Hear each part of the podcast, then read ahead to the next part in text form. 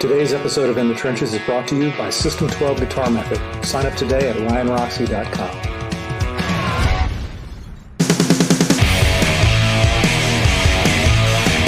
In the Trenches with Ryan Roxy.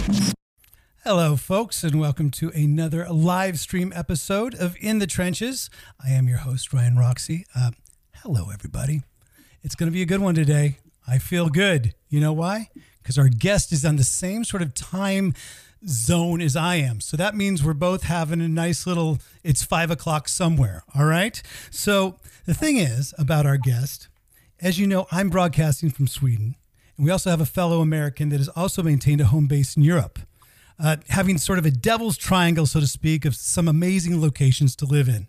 Uh, talking about UK, Hamburg, Germany, and uh, good old rock and roll Detroit to call home. I'm happy to have her on the trenches and talk about her newest album release, The Devil in Me. Would you please welcome me in joining Suzi Quatro? Hello, Suzi. How you doing? Hello. What's happening?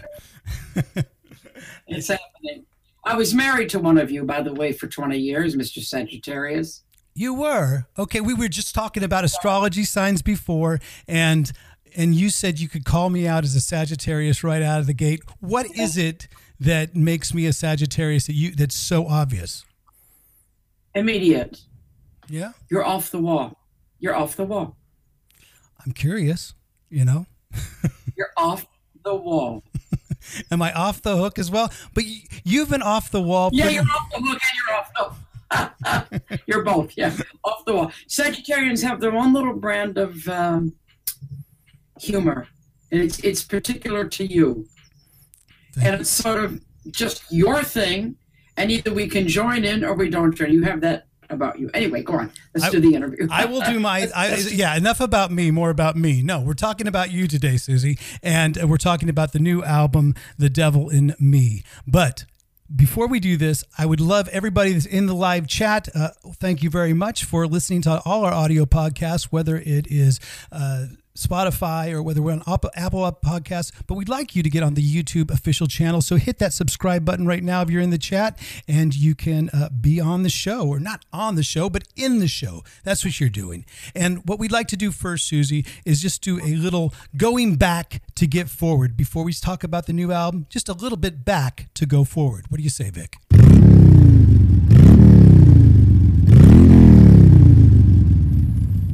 It's just because we have to have a motorcycle sample. It's a it's a rock and roll podcast, right? okay. And you're from Michigan originally, Grosse Pointe to be exact. Um, I guess the first thing I would say is why the bass guitar, and why Well, we started the first band when I was 14, and we were all on the phones and screaming to each other. They'd just seen the Beatles on the Ed Sullivan Show, which everybody watched, and um, two sisters, one of my sisters and me and another girl, and we, I think Patty said, "Let's form an all-girl band." Everybody went, "Yeah," and everybody went, "I want guitar, I want drums, I want this, I want that," and I didn't speak. So I just there's there's me, there's me, yeah, there's me in the, with the bass guitar, and I just said, um, "What am I going to play?" And my sister Patty said, "Oh, you're going to play bass," and I didn't care. I already played properly percussion and piano, schooled, right? I play classical piano. I read and write percussion, read and write. So she said, "You're going to play bass?" I went, "Okay." so And I asked my dad, who's a who's a musician, right. do you have a bass for me? And I want to see if you're a musician, I want to see you go green. And you will go green in front of the camera. You everybody will see you go green. At 14 years old, I was given my first bass guitar, and it was a 1957 Fender Precision with a basement amp. Look at your turning color there. Yeah. Starts off good. My my first guitar was a Stratocaster, so and I, I always say that's really good parenting. Okay. I, I think that is, but a lot of kids starting off do not have that. No, You know, you got a good one. I got a good one. And I didn't know even that it was a big bass because I didn't know any better. I said, Dad, do you have a bass? He said, Here you go. So all I knew was that that's what I had to learn how to play. And uh, I didn't realize there were even smaller necks available. Wouldn't have cared anyway. I like the big, long neck and the heavy body. That's what I'm used to. Now, was this the Art Quatro's trio or was this the Pleasure Seekers? Which band are we talking about this? Or did they morph into one another? Well, I played in my dad's trio when I was like seven and eight. Oh, wow. I played bongo drums, and he would let me come along. And my mother, rest her soul, and my dad, she never knew he was supposed to drop me at church. And he would take me, yeah, he would take me to his gig and let me play bongos in front of his trio. So that started my road to ruin, you know. And then and then the 14 was when we started the Pleasure Seekers. That's when I got my first bass.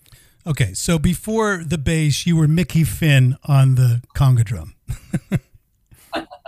I wanted to play them. Yeah. I was always percussive minded. I even I even used to cut up oh this is sad.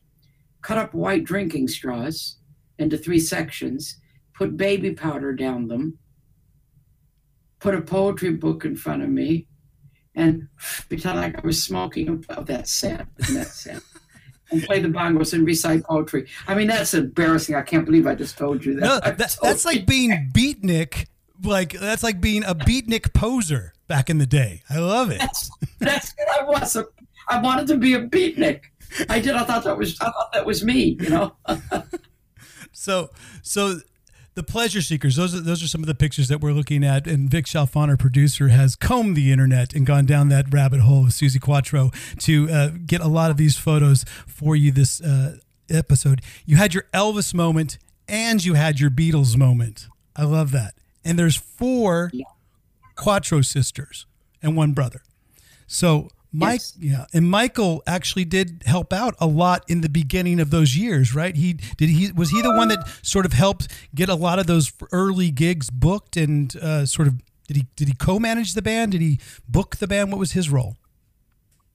No, that wasn't how it went. Um, in fact, it was in two waves. The first band was the Pleasure Seekers, and it was just one sister, me and one sister. We lost, uh, and girl musicians were few and far between. So the piano player left. She left first. And my dad said, Why are you looking for another piano player? Your, your eldest sister, Eileen, plays piano. So we brought her in. And her first husband managed that group. So three of the sisters.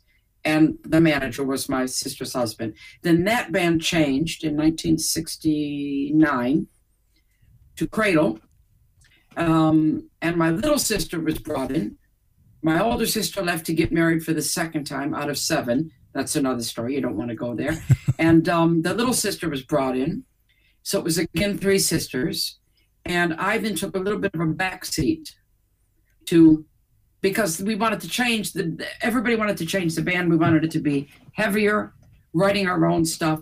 And it was thought that my time as the front person was over, which it wasn't, of course, but that's what we thought. Bring the younger one and let her learn the ropes. I know you can't hide a light anywhere. A light is there. You can't hide it. So, but but that was okay because I stepped back, and I became a really good bass player.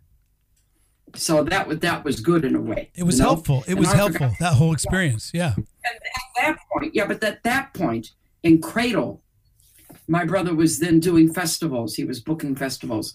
And at that point, he started to book us on some of his festivals as Cradle, as this heavier band, writing their own material. My little sister singing lead, and me stepping back and only doing three or four songs on stage, but the rest just playing. So that was the band that Elektra Records saw me in and offered me a solo contract. Didn't want the band. Same band Mickie Most saw me in. Right only wanted me. So the, the two things together came in one week of each other. But that was where my brother came in in that part of the story. And I feel that you eh, were at sort of a crossroads at one point. It was either go to New York and be the next Janis Joplin or go to the UK and be the first Suzi Quatro. Is that correct? Isn't that, isn't that kind of a no brainer? I love it. You know, I I know the guy said it to me, the Elektra, the head of Elektra, Jac Holzman. And I just went, I didn't say that. I just went, oh. And then Mickie said to me, come to England and be the first Suzi Quatro. So Mickie saw me as something totally unique. I'm not Janis Joplin. I wouldn't pretend to be Janis Joplin. That's not even actually my style of singing. Yeah. You know, I'm much more rock based. She was much much more blues based. Yeah. Really. Excellent. You know, I'm a big fan, but I'm not her. I'm not that kind of singer. I'm my own kind of singer. So yes, I, I took the English offer and came to came to the UK in 1971. 71 and it, and it wasn't just of course it might have started off eloquent getting into a Rolls Royce and then you know all of a sudden you're in a hotel room the size of probably a bathroom in in most American standards and you lived in that hotel room for quite a while what were you because you had no intentions once you got to the UK you didn't really have any intentions of going back to the states until you had established yourself in the UK Europe I, market. I right? went to I went to accom- I went to accomplish something, and I would not go back to accomplish it, and I did. I, I did what I set out to do. Um, you know, when you get two offers in one week, it's got to say to you, "Hey, this is your time. You got you got to hear that." You know, and both both companies seen the banner. Both said, "We only want you." So obviously, I went, "Okay, my turn to go." Um, it didn't happen right away. No, didn't have any money, didn't have any friends. Lived in that tiny room, not even my own bathroom. But not for not for a millisecond did I consider coming back. Love it. We are here with Suzi. We are Quatro, here with Suzi Quatro, and all of a sudden my echo and just all of a came sudden up. my echo just I don't up. know why I'm hearing a lot of my echo, why my hearing- voice, but uh, maybe someone can calm that down. And uh, for, this is a quote from Cherie Currie from The Runaways. For anyone that wants to get into this music business, they should study Suzi Quatro. And that's what we're getting to do. We're getting to hang out with Suzi Quatro today. Oh, there's a good picture of you guys together. Um, we're going to yeah, yeah. So we're going to talk a little bit about that early moment when maybe it was the photo shoot, maybe it was the songs, maybe it was the times, but everything came together. And I'm not sure if Vic has that shot where basically you said that shot is Suzi Quatro. Maybe off stage it's not me, but that shot is Suzi Quatro. It's the most famous shot of the black and white uh, leather jumpsuit. And was that right around the time of the can the can release, or was that before? When did that photo shoot happen? Um, yeah, it was it was actually a pivotal moment. You know, you have them in your career. You can go, ah, light bulb, light bulb, light bulb. Um, I had been in England for about 18 months or so, and Mickie kept trying to record me. There's the shot there. There it There you go. That is an iconic shot. Um, and the funniest thing about that is I didn't know it was sexy. That's hilarious. I'm so stupid sometimes. um, really, I, I can be so naive sometimes about some because I don't wear that. I don't use that as my armor. No. That that's why So I, I don't look at that. You know, um, nothing was happening. Mickie couldn't find a way to record me. He just couldn't find a way to record me. He didn't know how to produce my edge. So I just said, let me form a band. And I did. And this is where it all started to happen. I got the band together. We did all my own stuff. We went on the first ever Slade tour. We were the opening act, me for 15 minutes, Thin Lizzy, Slade. By the time that tour was over, there we are. By the time that tour was over, the band was together doing all original songs. And uh, Mickie had just signed Chinn and Chapman as a songwriting team. Yep. And he said to me, Do you mind? That the band's together, you got your own sound happening. He said, Do you mind if they come along and hear what you do and study it and maybe write you a hit single? And I, I didn't have a problem with that at all. I'm still writing all my own stuff. And they had that little knack for the three minute commercial single. So they came and saw the set and uh, it was all boogie based. If you hear the first album, it is all in that same vein, the stuff I was writing. We recorded Can the Can. Mickie said to me, uh, This is going to be a number one. And he was right, it was a number one. And then he said, Now we need to discuss image because now is the time for you to have a photo session. I said, Okay. What do you want to wear? I said, Leather. Very against it. He said, No. And I said, Yes. He said, No. I, of course, I got my way because that's me. And um, and then yeah, I know I'm laughing because that's me. Mickie one time said, "You don't ever tell Suzi what to do. You can suggest." You sure you're not a little bit of a Taurus? Maybe you're a Gemini, but some no. a little bit of a Taurus rising. My daughter's a Taurus, so I know about stubbornness. Oh, very stubborn. Yeah, yeah, yeah. So anyway, so he said, "Okay, you can wear leather," and then he said, "What about a jumpsuit?"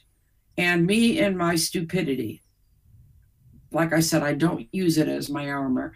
I just said, "Oh, great idea," because I jump around, you know, and I thought everything stays put I don't need to worry about tucking something in or fastening it. So I'm like, great, great, Mickie, good idea. So we were standing in the studio and my first jumpsuit on. The boys were hanging on the around my feet at the bottom for this phone. You know, Gered Mankowitz, there they are with their hands up. Um, and the the song was playing on the speakers. What a pivotal moment in my life. There I am not out yet. The song is playing. Mickie's already told me it's going to be it. I'm in my first jumpsuit. And the photographer, who I still work with today, he said, Give me that Suzi Quatro look. And I, I did that look. And I, I didn't know I had, I didn't know I had a Suzi Quatro look. And there it was. And there it is. Yeah. I love it. Wow. And it hit, and I remember it being a pivotal moment. I went, Oh my God. After the pleasure seekers and be in the front, Cradle be in the back, and now Suzi Quatro being here, I just found my I, found my stance, you know. You don't know what's coming till it comes. But when he said, Give me that Suzi Quatro look, all of a sudden I had one and and it's and it's to this day you still have it even when people come to suggest things for you now just, just for those that are listening that want to know a little bit of the history of Nicky Chinn and Mike Chapman uh, great songwriting team although I think Mike Chapman did most of the songwriting back in the day Nicky was more business wise as far as I can yeah. tell um, but Mike Chapman I mean so many hits, so many bands, and you know some of my favorite bands, The Sweet.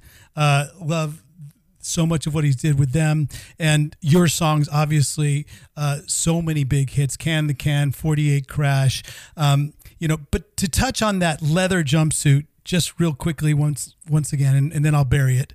But it's been almost like a superhero costume of sorts if you think about it. And you and you started this superhero costume because the people that have followed in those steps, Joan Jett, uh, Chrissie Hynde to a certain extent with all black leather. Um, Lzzy Hale of Halestorm. I'm not even sure if you if you're familiar with her. We, we met up at the, at the She-Rock Awards. Nice girl. Great girl. And we have email contact. Yeah, yeah. And great guitarist and great front woman. And Absolutely. when we Absolutely. went, yeah, when we went on tour together, it was the leather jumpsuit, and there it is. So you started out. You are the original you can't even say Wonder Woman. You are this rocker woman, you know. I was, and I didn't. I didn't actually know I was doing it.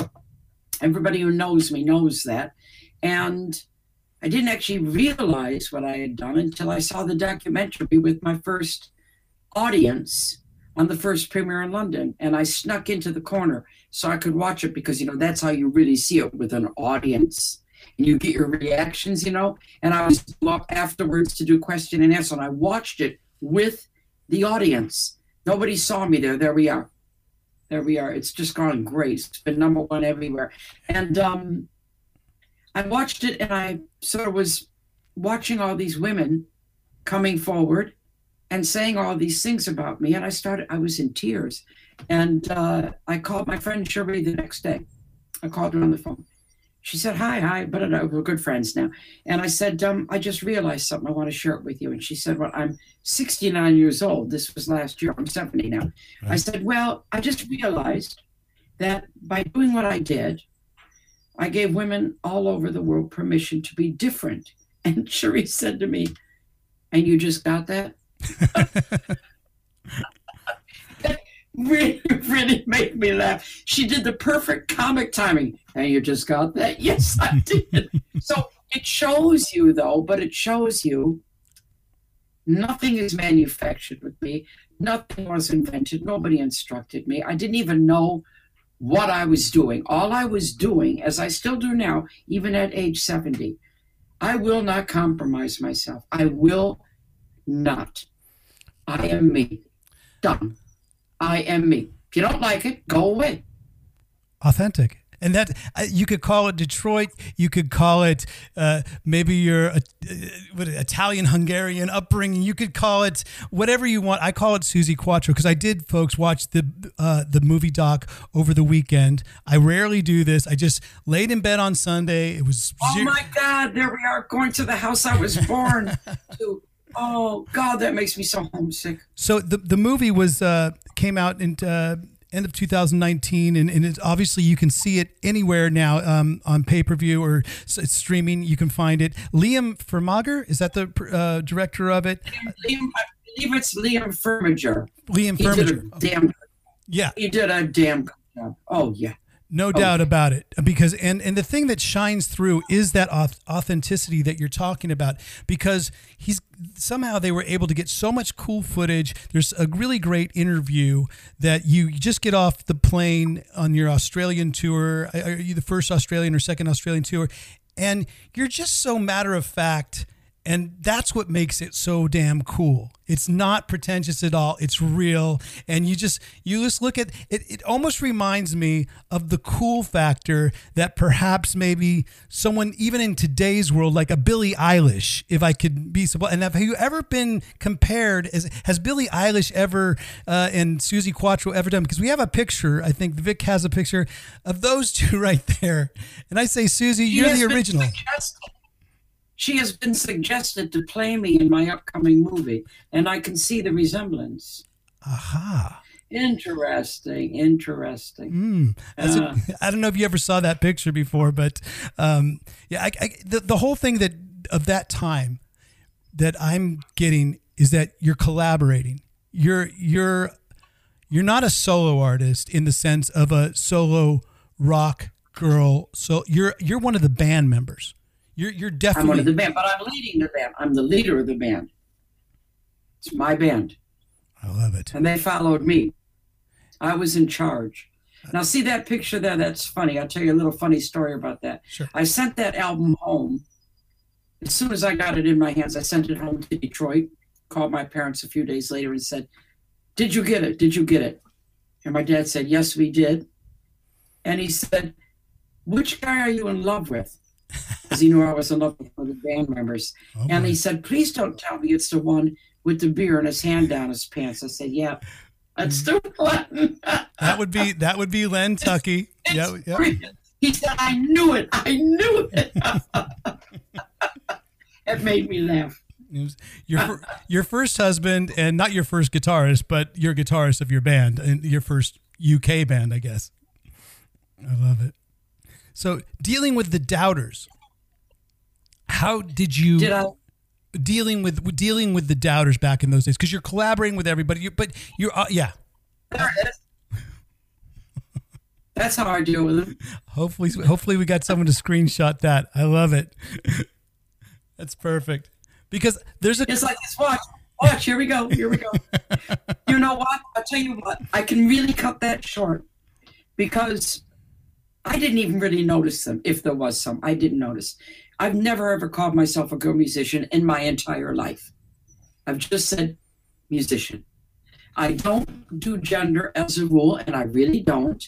Uh, I'm more of a meist. I'm more of a being who you are, whatever your little light is male, female, straight, gay, black, white who cares? Be the best you can be. This has been my thing my whole life. So I'm not, I don't put out there, hey, I'm a female bass player. I don't put that out there. So it doesn't come back to me that way. You know? Yeah. Um, I do a bass solo every night. I have done since the late 60s on stage live. So how can you doubt that? There I am doing it. How can you doubt it? The doubters are usually idiots with no balls. You're right. There, she said it. there's, there's one of my biggest fans, and what a lovely girl she is. Yeah. And she was very nice in the documentary. And uh, she was my fan way before she had a band. And I was so glad when I was told that Joan finally formed a band. I said to Toby Mamis, I said, Hallelujah. And he said, Why are you saying that? I said, Because if anybody needs to form a band, she does. Because she liked me that much and it was in her DNA and she, you know, she really wanted it so great. And she just sent me uh, a big gold record of hers with my name on it to thank me, That's which is very sweet. No, You know, no. It, I mean, she has she has Suzi Quatro wallpaper, you know, and she's the first to say so. Yeah. But um, I'm happy to say that Joan took the inspiration from the original me, which is what we all do. We all do it. Yeah. We, we see somebody and we go, yeah, and we know that it can come into our bodies. And then she took it her way, you know, like she says in the documentary. It was I was instrumental in her finding her way, and she found her own way. She went more more punk than me, but she took that original thing and she ran with it her way, which is what you should do. I took Elvis and I ran with it my way. and perhaps that uh, that leather jumpsuit and all the black leather does have that sort of tip of the hat nod to Elvis as well. Yeah, I always say it's it's not ripping off. If you do it your own way, it's paying homage to the people you look up to, to the posters on your wall. Trust me, I, I Absolutely. yeah, I, I'm and, and you seem every good every every good artist is able, and I've talked to many artists about this, is able to in the early days when they're forming who they are, they're finding their way in the world of this business, they're able to see somebody or whatever. They they find something or somebody usually, and they feel it in their DNA. And they go, yeah. And they know that they can take the essence of that, take it inside and put it out their own way, like with Elvis, with me you know, when I was five and a half. And we were watching the Ed Sullivan show. And uh, Elvis came on doing Don't Be Cruel. The eldest one in the family by nine years was screaming. I was five and a half. And I looked over and I went, Why are you screaming? And then I looked at the television and I literally fell into the television, much like Joan Jett did with me. I fell in and and it's true and she says it herself little light bulb came on at five and a half wow, and that's I what you went, know. i'm going to do that and i knew it and that's nuts. To have that moment at five and a half years of age is nuts. But i swear to god that's exactly what i had the knowledge. It went through me and i went i'm going to do that. So that's crazy.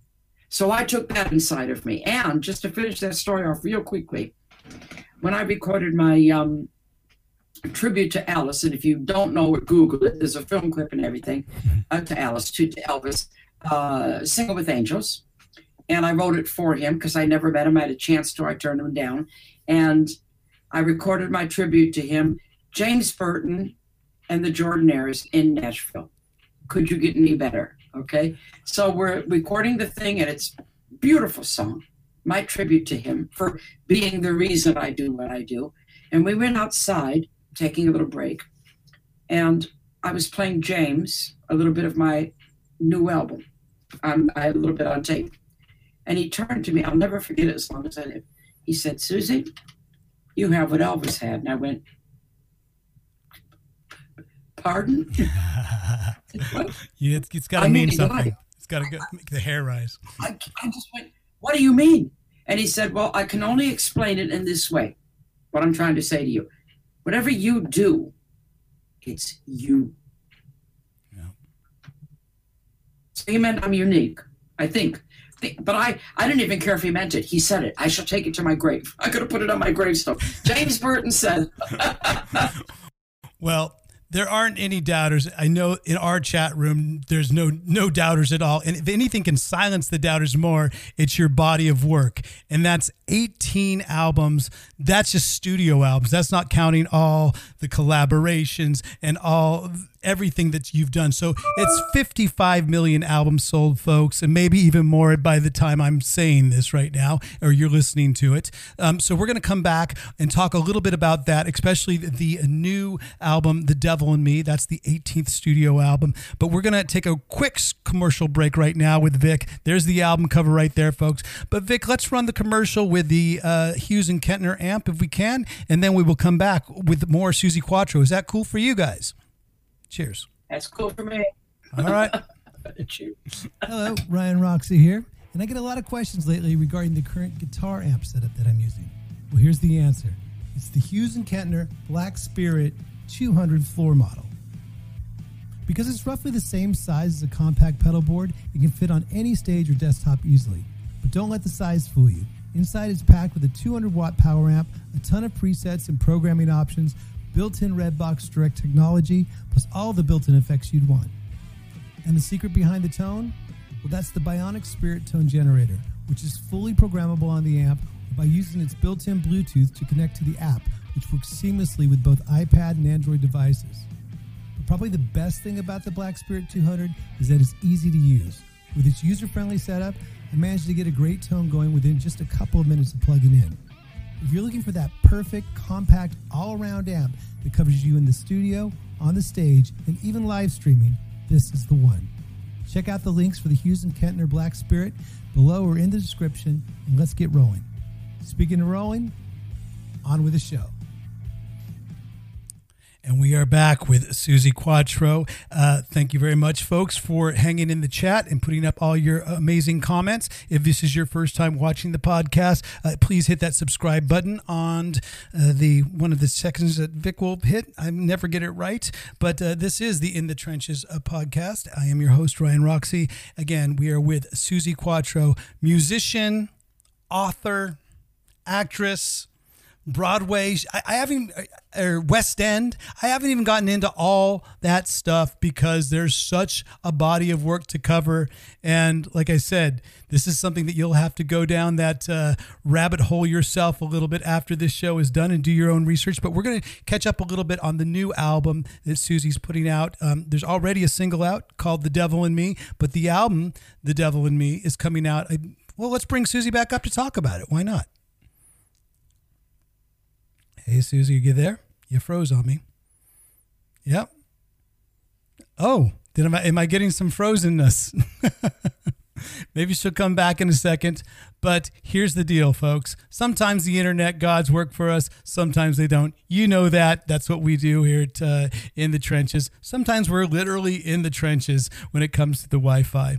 But we're going to talk about Suzi's newest album, called The Devil in Me. She's collaborated again with her son, Richard Tuckey, and uh, their album that came out right before No Control. Um, that was the first collaboration, and now another 12 songs being released in just a couple weeks. So let's see if Suzi's back or Suzi's gone. Okay, Vic.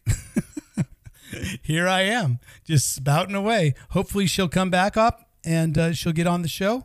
And, folks, like I said, every single week's a little bit uh it's an adventure isn't it folks that's what we do and i don't freak out anymore i just chill and uh, there's Vic. That's Suzi Quatro's official YouTube channel. If you'd like to go, check that out after the show, after the podcast, let's see if uh, let's see if Suzi is able to sign back in and come back in. Uh, Vic's just shaking his head. I don't know why he shakes his head like that. It doesn't stress me out in the least, does it? but here we go. What I'm planning to do, if Suzi comes back, is a whole section on let the people speak. And you know how much I like to let the people speak.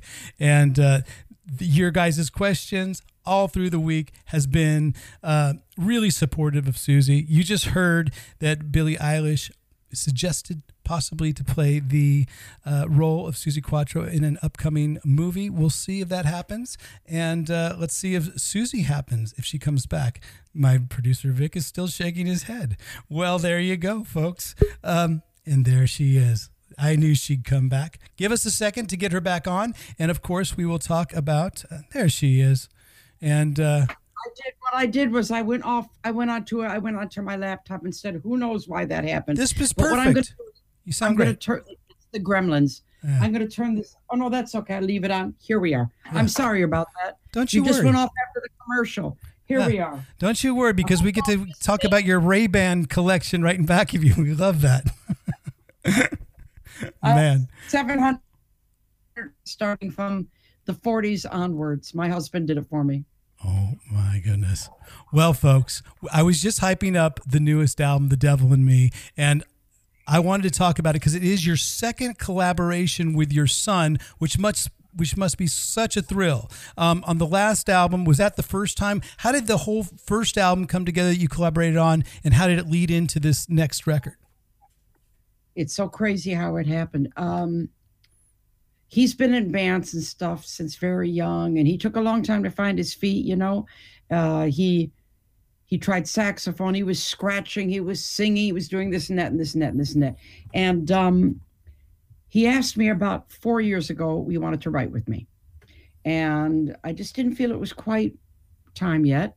Then he came to me about two years ago and he came to me and said, Mom, I need to write with you now. I went, Oh, okay. and that meant to me, he was ready. He was ready. So I said, What you got? Never worked together before. Showed me a few riffs. I said, I can I can work with that. We were in the studio making three demos, having fun. And on about the third demo, I looked at him, I looked at the engineer, and I said, You know what? We're making an album. And we were. And all of a sudden, a partnership was born. And uh, the No Control was received wonderfully around the world. Huge, huge, huge success. Um, and then the company took up the option for this one. And what's happened now in The Devil in Me, I have to say it, it and I, I've called it my best work, and I don't even have to say it anymore because every viewer I've done, doesn't matter who they are paper, radio, journal, whatever they are, they've all said to me, This is your best work. So I can shut up now. He has brought, after getting the confidence with no control, he's brought his 36 year old energy of a new generation of music, his style of playing, his style of writing, and in his DNA, he has soaked up since he can remember his mom being Suzi Quatro. So this is in him. It's in him. He sees me a certain way. Um, I may have given birth to my son, but he's giving rebirth to me. I love it. I love it. That is a good one. That is a good one. oh, That is that is one of those awe moments. oh! It was. Did I say that? Don't quote me. Don't quote me. No, I, I, in fact, I have to quote you because you are a quoted author, and that was one question that I wanted to ask about uh, during the course of the movie doc that we saw Suzi Q over the weekend. Like I said, great documentary. Got to go check it out. But you're writing things in in in a book, and it and I'm not sure. Um, are, throughout the course of the movie, there's like some some writing. You're writing prose. You're saying quotes. Is that through one of your books, through my words, or is it was that completely uh, separate to the movie? Well, I've got four books published. One is my autobiography, Unzipped. Then I published Through My Eyes, which is my poetry book, illustrated coffee table book, which I'm very proud of. Then I published my novel, The Hurricane. And during lockdown, I wrote and published my lyric book, this one here, Through My Words. So I've I've got four books published. I'm now working on the fifth and the sixth one as we speak. My poetry, I'm very proud of. I've been doing it since a little girl. And the director of the movie wanted me to read some, and he said, "Which ones would you like to read?" I said, "You choose." So he chose. Wow. And I think he chose the right ones. Yeah. Yeah. I've always been lyric minded, you know, Gemini's are like Bob Dylan, you know, we're words are everything to us. So Okay. if you don't if you don't listen to me, if you don't hear me, you don't understand me, you kill me. Cuz I have to communicate. Wow. You also wrote a musical, Tallulah. Yes, I I mean, so so the thing is, it's it's it's this energy that you have to create. It's so you have tireless energy. It, it reminds me a bit of Alice Cooper because, and I know that the both of you have a long history uh, together. I mean, I think you went on the Welcome to My Nightmare tour. There it is. Vic, he got me on that one. He said, Look, you've already been on the tour. I think there was a couple pictures that I had put up earlier this week as far as promo. And it, it's such a relationship, such a special relationship. Does it come from Detroit or does it come from the love of energy and music? And there you guys, I mean, I play, I know that poker game. I might, did you ever get to play poker with with Alice on those on that tour? kidding me? I beat him many times. Okay. Um, Alice and I, we go back a long way. We do have a connection. We always have. Uh, part of it's Detroit. Part of it's just we, we just get each other. We just get each other. You know, we've always spoken the same language. He's very straightforward, same as me. Um, we don't like to be boxed in. We, we we talk all the time about this kind of stuff. And I have the great privilege of giving him a black eye. Aha. Hold on. Hold on that story. Hold on because I actually that is part of the show. That is part of the show because we are nearing up where honestly all week folks have been piling in questions, and we had to weed them down to just a few. But now, folks, it is time for a little bit of let the people speak. Can we have it rolling?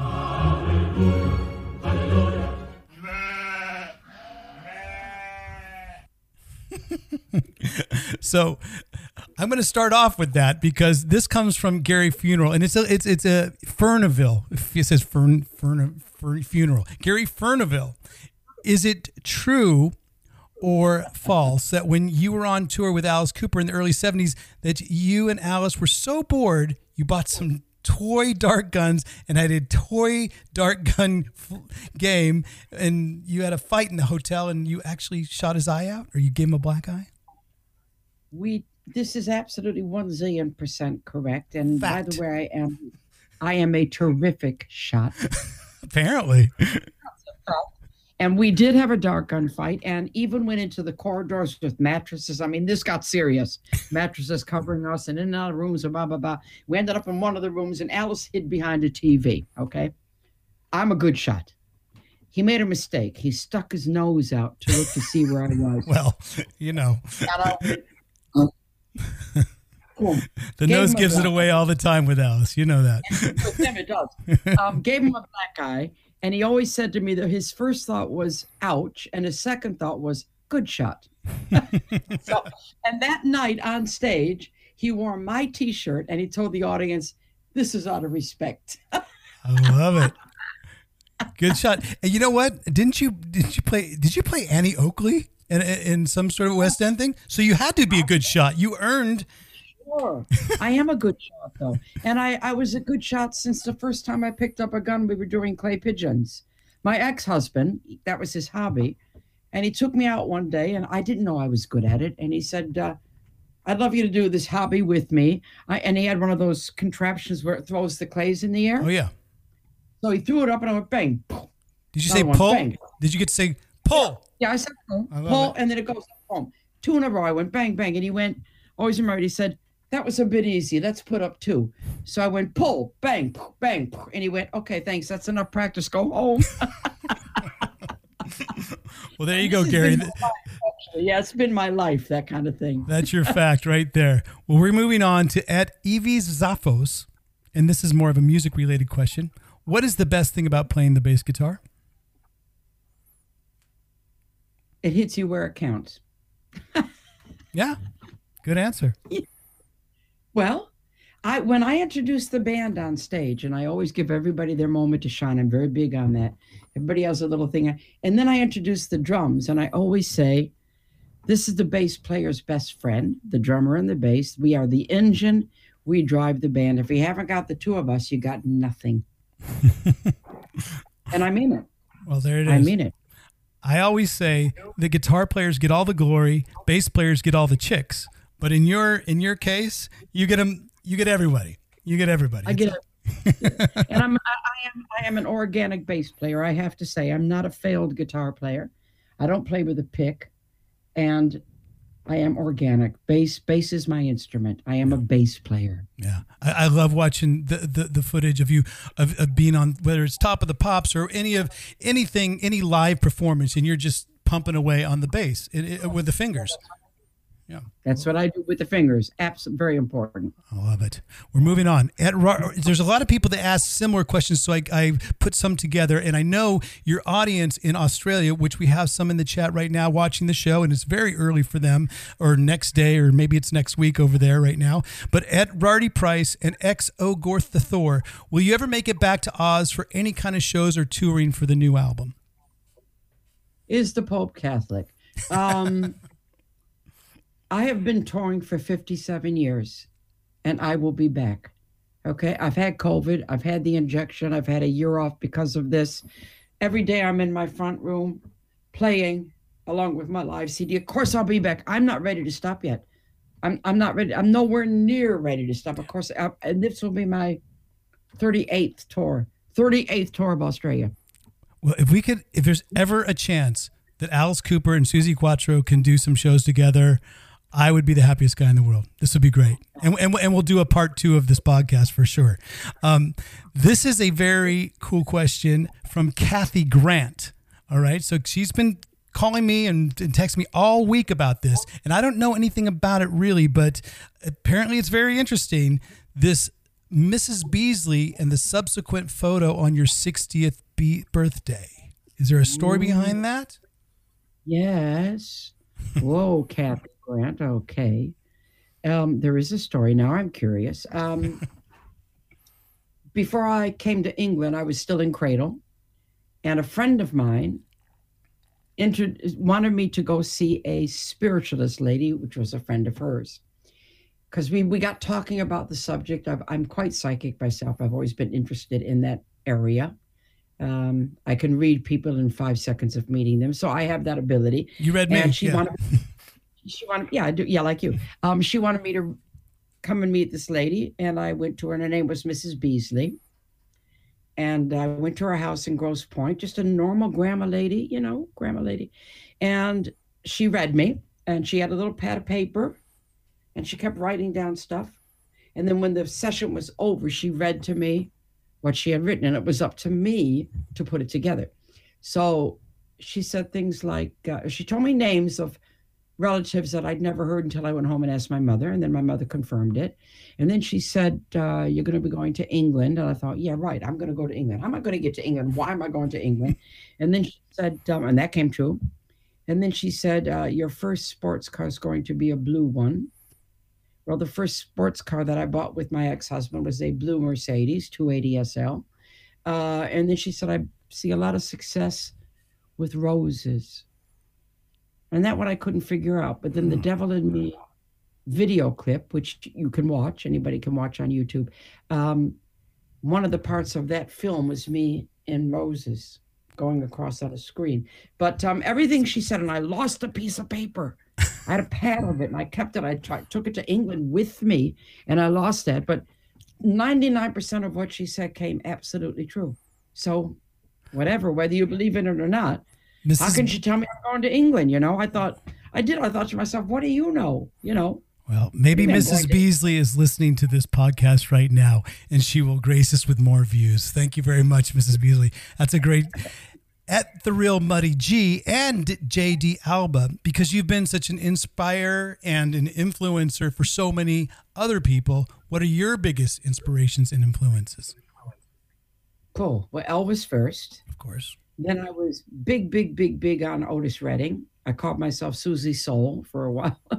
um, Motown, being born and raised in Detroit, Motown, huge. That's in my DNA. My bass playing is very Jamerson. If you listen to it, especially on the new album, you will hear a lot of Jamerson bassline influences. I'm I'm kind of walking between walking bass and boogie, Yeah. between those two. What's your go-to Um, bass? What is your go-to bass?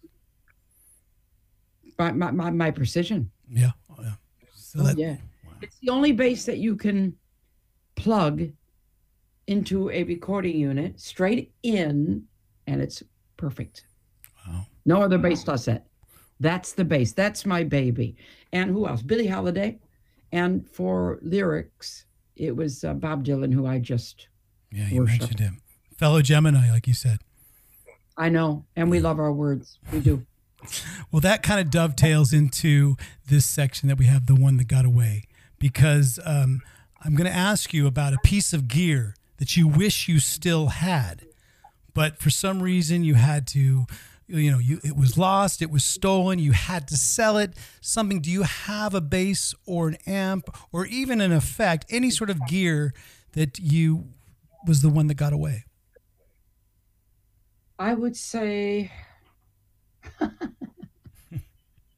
I had I, I had I had it changed. I had a that first bass that my dad gave me, the 1957 Precision. It came in that beige colored case, the original Fender case. That case got stolen, and I would hmm. like it back only for the case got stolen only for one reason because this was in the 60s. It got stolen, 68, 69. They left the bass. They took the case. They thought the bass was in there and I had painted on it because it was the late 60s. You're not going to believe it. I spray painted on this original base case. I'm embarrassed to say it. Say it.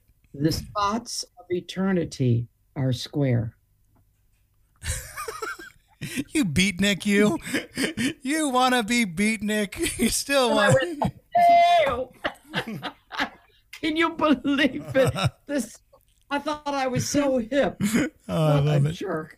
I wish I had that back. You know what? Some that base case is somewhere. You know that somewhere in this world, it's still it's it's still laying. And now they know it. Now they know it. So I love it. Well, I was gonna say that red BC Rich bass that you had on the, the era of Susie and four letter words. No, but then I saw it on a new video. I saw that bass. That- Did- Is that the bass that you play on the new video? It certainly is. It's on my new Devil in Me video, the, the Devil in Me, the title track from the new album. And when we were getting together to film that, we had to do it in my garage, and each person had to go on separately. Um, my son said, Go up in your ego room. I have an ego room. And we went and got that based on it was perfect. It's now in my front room. I might take it back on the road. It's a good bass. Okay. No, the, I love that era where the whole band played Red BC Riches. What was that all about, right? we had we were sponsored for a while by them. We had pink ones first, the rich bitch, and then they made me the red one, and then everybody got red ones. It was a great era, the matching guitars. And Robert Palmer, excuse me, he came to me and he said, "What song was that?" Now where all the girls were playing. Uh, Uh, uh, Addicted to Love. yeah. yeah. He came to me and he said, "Oh, by the way." I love all your matching guitars. We said yes. He said, I just nicked it for my video. Thank you. and then he pinched my ass because he was drunk. Aw, good old Robert. The things. oh, the 80s. Weren't they so misogynistic? I love it. All right. Well, there, there's, there's the one that got away. I just, I do, and, and check it out, folks. Put it in the chat right now. Somebody put the link up to the new video, "The Devil in Me," because it is a great video. And again, go check out uh, the Suzi Q uh, movie doc as well. Um, I have uh, just one more from the fun, from the fans. Uh, there's at perhaps an artist. Do you know about the Suzi Q anime character from the JoJo's Bizarre Adventure manga series? Oh, I don't know that one. Is it me? Is it me? I It's it's patterned after you. The actual name of the character is Suzi Quatro, and the abbreviation is Suzi Q. Uh, Vic, there you go. I hope they do me justice. Well, I mean, I mean, there's a it, it's it, it's it's all anime, so I don't really understand so much that about that stuff. But there you go. I've never heard of it, but I'll, I'll have to look that up. Okay. JoJo's Bizarre Adventure manga. Okay, I'll look that up. Thank you for that. I'll There look you it go. up. And one last one from Ed Bellingerp, uh, a longtime supporter of the podcast. Thank you very much for this question. What was the first song you learned on any instrument, including That bongo? been, believe it or not, Mack the Knife on bongos. wait, wait. Oh, the sharp head, pretty teeth there, and he showed them pearly white. Nicely done. I love it, man. Bo- you know what? You've just re reinvented your career as a bongo player, and I love it. we, we, we haven't even gotten into the acting and into the into the Broadway stuff. Um, I mean, I, I wanted to touch briefly on your leather Tuscadero days. Obviously, that was a, a huge turning point in the States. Um, and, and all of a sudden, you became a household name in the States. But then you were you didn't want to be typecast as leather Tuscadero. So there was was there a point where you were offered your own TV show in uh, your own spinoff for uh, Happy Days? Yeah, yeah, they, yeah, they, they did. It was apparently got uh, Leather Tuscadero got the second most fan mail after the Fonz, which is uh, amazing. There we are together. Well, you were leather Oh, Tuscadero. Come on, man. amazing, amazing. But I did three seasons, and that was enough. I went on to do many other kinds of acting. So, you know, I didn't want to be typecast. I didn't want to be put in a box. Oh, she's Leather Tuscadero. Even the ones that I did, people all the time say, "Oh, Leather Tuscadero." So even that few that I did stuck, stuck like glue. So it was a good character. I was glad to be part of that iconic show, and I'm happy to say I'm still good friends with Henry and Ron. We email all the time. That's cool. And you know what? The funny thing is, a lot of people were coming up to Joan Jett as well and saying, "Yeah, leather Tuscadero." I know it happens. I love it. But um, the thing about that, can you go back to that photo where you had the wristbands, Vic? Can you put that on? And I have a I have a theory because I, I was thinking about it the whole time. Did they make you wear the no no the one that would that had the actual wristband uh, the other black and white photo there it is if you can look at the uh, wristband that you have on over your wrist did they make you cover that because of your star tattoo because a 50s girl wouldn't have a star tattoo or was that just part of the outfit I think that just happened by mistake. Um, I wore my own clothes for the first series. That was my own street leathers. And the strange thing is, I have to go back back up a bit. I flew over to audition. You know how important Elvis was to me. of course All the way through my life. All the way through my life. So many things. So, too many epiphanies to tell you about on this show. things that happened to me. I was involved in. I went and auditioned at Paramount. Okay. right They said, go back to your, it's to do with the jumpsuit too. Go back to your hotel room. We now need to discuss you. I met everybody, the director, I met the Fonz, I met everybody, read for the part, da da da. Got into my room in the hotel, turned on the TV, waited by the phone for it to ring. Phone rang. We don't want you for just the two week episode. We want you for three seasons. I went, fantastic. And just as I was taking my congratulatory good news phone call, the TV said, Newsflash, the king is dead. oh shit you, you cannot write stuff like this. I'm like this, and like, oh, yeah, it's amazing. I know you get chills when you hear it. Then about two months later, when I went back to film the first episodes, they said, "Okay, Suzi, come here. We want to meet somebody," and they said, "This guy's name is Nudie, and he's going to be making your costumes for the show." And he was Elvis's personal tailor. wow How does this? How does this happen? You know what I'm saying? This is crazy stuff. yeah yeah, yeah. So yeah, so he made the suits. Mrs. Beasley didn't did call you- that one. That was all that was all big picture all, stuff. all meant to happen. All meant to happen. How did they get elvis's guy in to do my clothes on happy days? How did that happen? Wow. anyway. So I okay, so that's all I'm going to touch on with that because you ended up honestly having uh, huge success with stumbling in right right around the same time, right after that time, uh, back on Mike Chapman's label, and your your biggest uh, your biggest hit in in the U.S. was that song, whereas oh, great but but at the same time, I feel where your cult status, where I would hear you in all the rock clubs. When I went to the Cat House in the '90s, when I would hear, when, whenever they they would play a sweet song, a Marc Bolan song, a Slade song, there would be a Suzi Quatro song right in there. Sure, but that for some reason, if you, in the documentary, it's explored quite correctly. I think there was a tiny space there where I was having hits all over the world, one after the other, you know, million sellers, and a little, probably a two-year frame. That that particular era didn't quite marry in America. I remember when I first went there with my English band. This is back to America in '74. All Shook Up was skirting the lower end of the charts, and uh, all I heard on the radio was the Eagles and Linda Ronstadt. So, as Debbie Harry says in my documentary, she thinks I was a little bit early. A little bit in early, America. yeah. Else fine. But just, and then when I did Happy Days and I played the leather clad, leather Tuscadero with the bass guitar, all of a sudden it was okay. Yeah. And that broke down the door in America for all the other girls. So, whichever way you discovered me, it doesn't matter. You got to me in the end. And you know what? I, I'm really enjoying discovering so much more about you today as well. Thank you so much for being on the podcast. I mean, I think the turtle and the hare approach, you've just steadily, slow and steady, and you've had this career that completely becomes a legacy, much in the same sense as, as Alice Cooper. He just keeps touring year after year after year. You keep touring year after year. And I know you just put up a post on your Instagram, and folks, we're, we're heading to that point where uh, Suzi's going to give all her social medias if you guys want to uh, immediately follow. But you were saying how much you know you just want to get back on the road you want the greasy food you want to get into the van you want that show so you know what's the best way for people to get in touch with you right now on your social medias Oh my God. Well, I'm on everything. So uh, there you are. There You've got it all up there. Yeah, that's Instagram, Suzi Quatro Real. I have a Facebook site. There's a fan club site. There's a Twitter site. Um, I, I have to say, I'm very big on the social media right now. I do an Instagram every day religiously with an uplifting message and a picture. I do a personal Facebook message and a fan club message. I'm on Twitter. Um, I am one of these communicators and I'm there.